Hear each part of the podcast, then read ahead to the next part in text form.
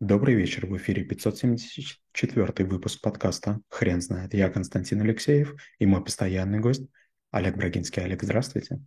Константин, добрый вечер. Хрен знает, что такое практика, но мы попробуем разобраться. Олег, расскажите, пожалуйста, разве это не так просто? Нет, это не очень просто. Я поэтому расскажу по поводу две шутки. А, чем отличается теория? Теория думает, что она все знает, а практика точно знает, что теория как бы не все знает и этим они сильно отличаются. То есть теоретики иногда в реальной жизни могут не справиться с чем-то. И вторая шутка – это якобы объявление на а, значит, одном из отделов научного института. Э, а там значит, написано, первая теория – это когда мы знаем, что делать. Практика – это когда мы умеем это делать. Наш отдел объединяет теорию и практику. Мы не знаем и мы не умеем. Олег, вы не могли бы, пожалуйста, порассуждать на тему теории немного побольше, чем над практикой? А прежде чем что-то делать, нужно ведь о чем-то узнать, вы сказали очень правильные слова, и это в очередной раз выдает вашу интеллигентность. Знаете, буквально на днях мне пришлось разговаривать э, с одной очень известной блогершей, которая там очень сильно хотела взять интервью. Я объяснил, что я не могу с вами делать интервью, потому что тот стиль, который вы используете, ваш подход, он полностью разрушит мой имидж. Она говорит, ну, у вас же будет столько просмотров. Я говорю, подождите, вы считаете, что просмотры и подписчики – это то, ради чего все делается? То есть, получается, такой теоретический подход. Она говорит, ну да, конечно, это же известность, монетизация. Я говорю, нет, не интересует известность, монетизация, интересует авторитет, интересует влияние. И это совсем другие инструменты. Вы не можете их добиться через подписчиков, понимаете? Миллионы мух не уговорят меня, что дерьмо – это вкусно. Чем больше у вас подписчиков, тем мельче каждый. Это закон розницы. Больше клиентов, ниже средний чек. И вот она такая очень сильно так напряглась и говорит, вы знаете, ваш муж еще, мой муж еще с вами поговорит, как бы вам нужно пообщаться. Ну вот как бы вот скоро там через минут там, 22 будем будем общаться.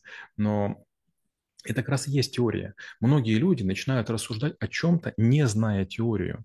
Например, а, когда человек, который разбирает автомобили и ковыряется в моторе, чего-то говорит, ему можно верить, он практик. Но когда теоретик говорит о том, что, ну, в общем-то, можно полететь в следующем году на Марс, это, конечно, возникают очень серьезные такие, знаете, непонимания. Да, Олег, я все равно обращусь к простоте этого навыка и скажу, что после теории, после того, как мы что-либо узнали, достаточно наметить себе небольшой план и следовать ему. Но я ведь могу ошибаться. Сто процентов, и в этом страшного ничего нет.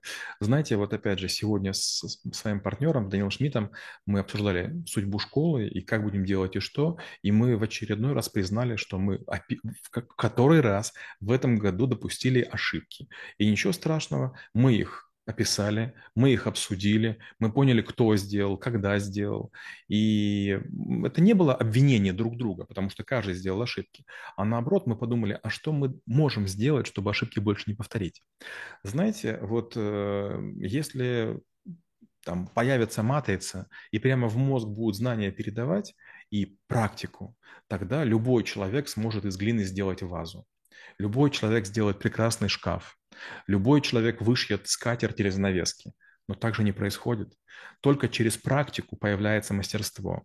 Знаете, есть, есть серия передач, я, может, перевираю, или «Адская кухня», или что-то такое, где, когда готовят вот стажеры, иногда их рыбу или мясо, которые, наверное, являются выше среднего, вы, выкидывают. То есть им показывают, что это нельзя подавать гостям.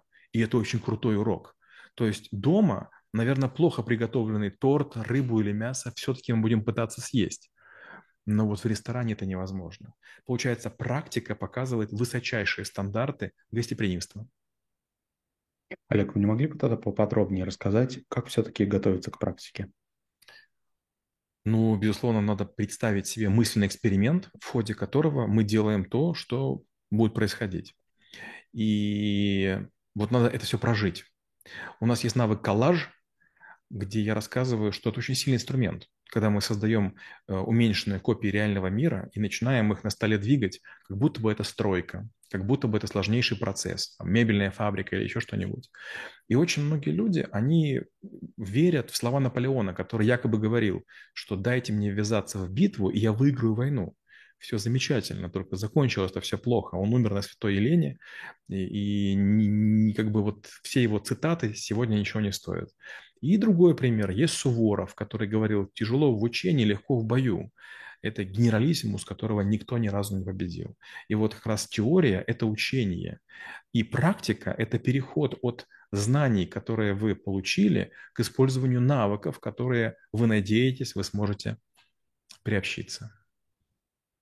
Олег, расскажите, пожалуйста, как относиться к ошибкам, которые будут возникать во время практики?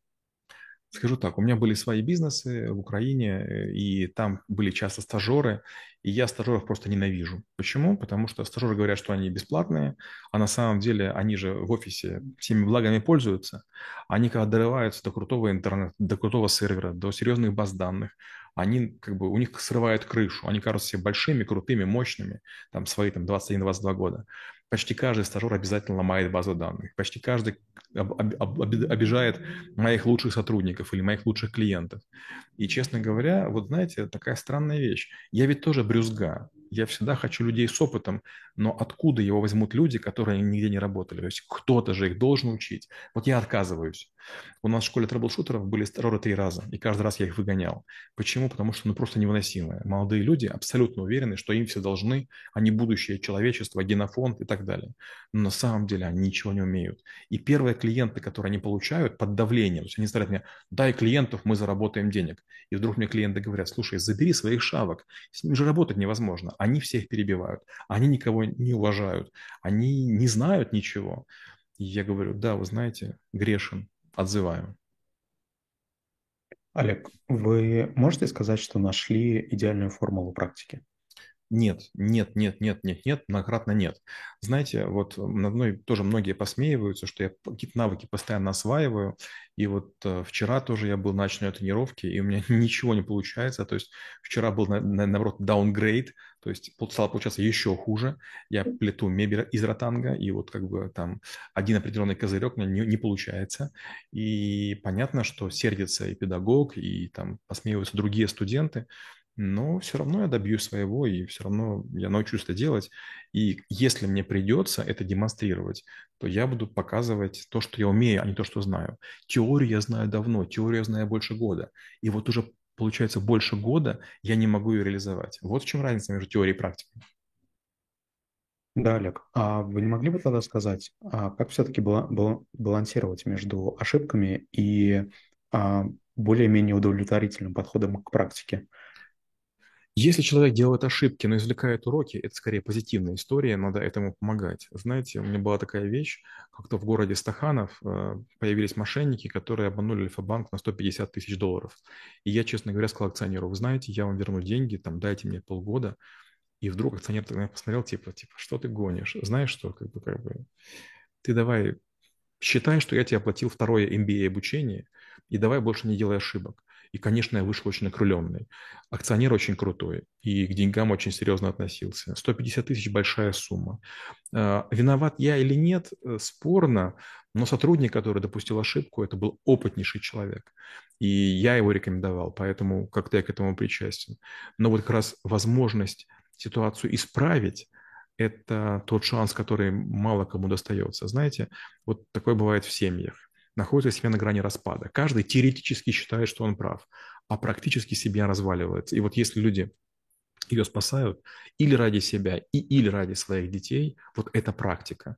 И знаете, любые там люди, которые находятся в отношениях там год или два, они теоретики. А вот люди, которые вместе прожили 50-60 лет, вот это практики. Олег, вы не могли бы, пожалуйста, немного порассуждать над э, установками, которые должны быть в голове у человека, когда он думает над практикой? Такой пример приведу. Знаете, каждый идеальный родитель, пока у него нет детей. То есть чужие дети раздражают криком, звуком, неопрятностью, чем угодно. И ты думаешь, вот у меня будут дети, они будут идеальные. А потом вдруг у тебя появляются дети, и ты вдруг слышишь от окружающих такие же замечания. Но теперь-то ты уже практик, и ты про себя думаешь, а у вас-то есть дети или нет? И если дети есть, ты начинаешь думать, а может быть, правда я делаю что-то не то? У нас в клинике есть одна девочка, если позволить, не буду называть имя, мы с супругой ее очень любим. А, она покорила нас э, вот в паре моментов. Первое, у нас для девочек, которые лечат зубки, хорошо их чистят, есть наборы колечек. И вот как бы закончив лечение, девочка должна выбрать себе колечко, надевает его. Это наш подарочек, она уходит. Такая простая штука символическая. И вдруг девочка говорит нам, я не ради колечка зубки чистила, я хочу быть здоровенькой, не надо колечко. Мы такие супругой, вау. Через время мы уже забыли эту историю, тоже там молодец, она там относила там пластинки, зубки у нее выровнялись, мы очень гордимся, фотографируем ее и говорим, да, мы сейчас не сфотографируем, мама пока нет, и мы с тобой сходим в детский мир, мы тебе купим чего-нибудь. Она говорит, нет, я зубки сделала, чтобы мальчикам нравиться, мне ваши подарки не нужны. И мы такие, вау, то есть вместо того, чтобы там быть балованной, капризной, просто идеальный ребенок. Может, у какие-то другие изъяны есть, но я подумал, вот как можно было так ребенка воспитать? Олег, спасибо. Теперь на вопрос, что такое практика, будет трудно ответить. Хрен знает.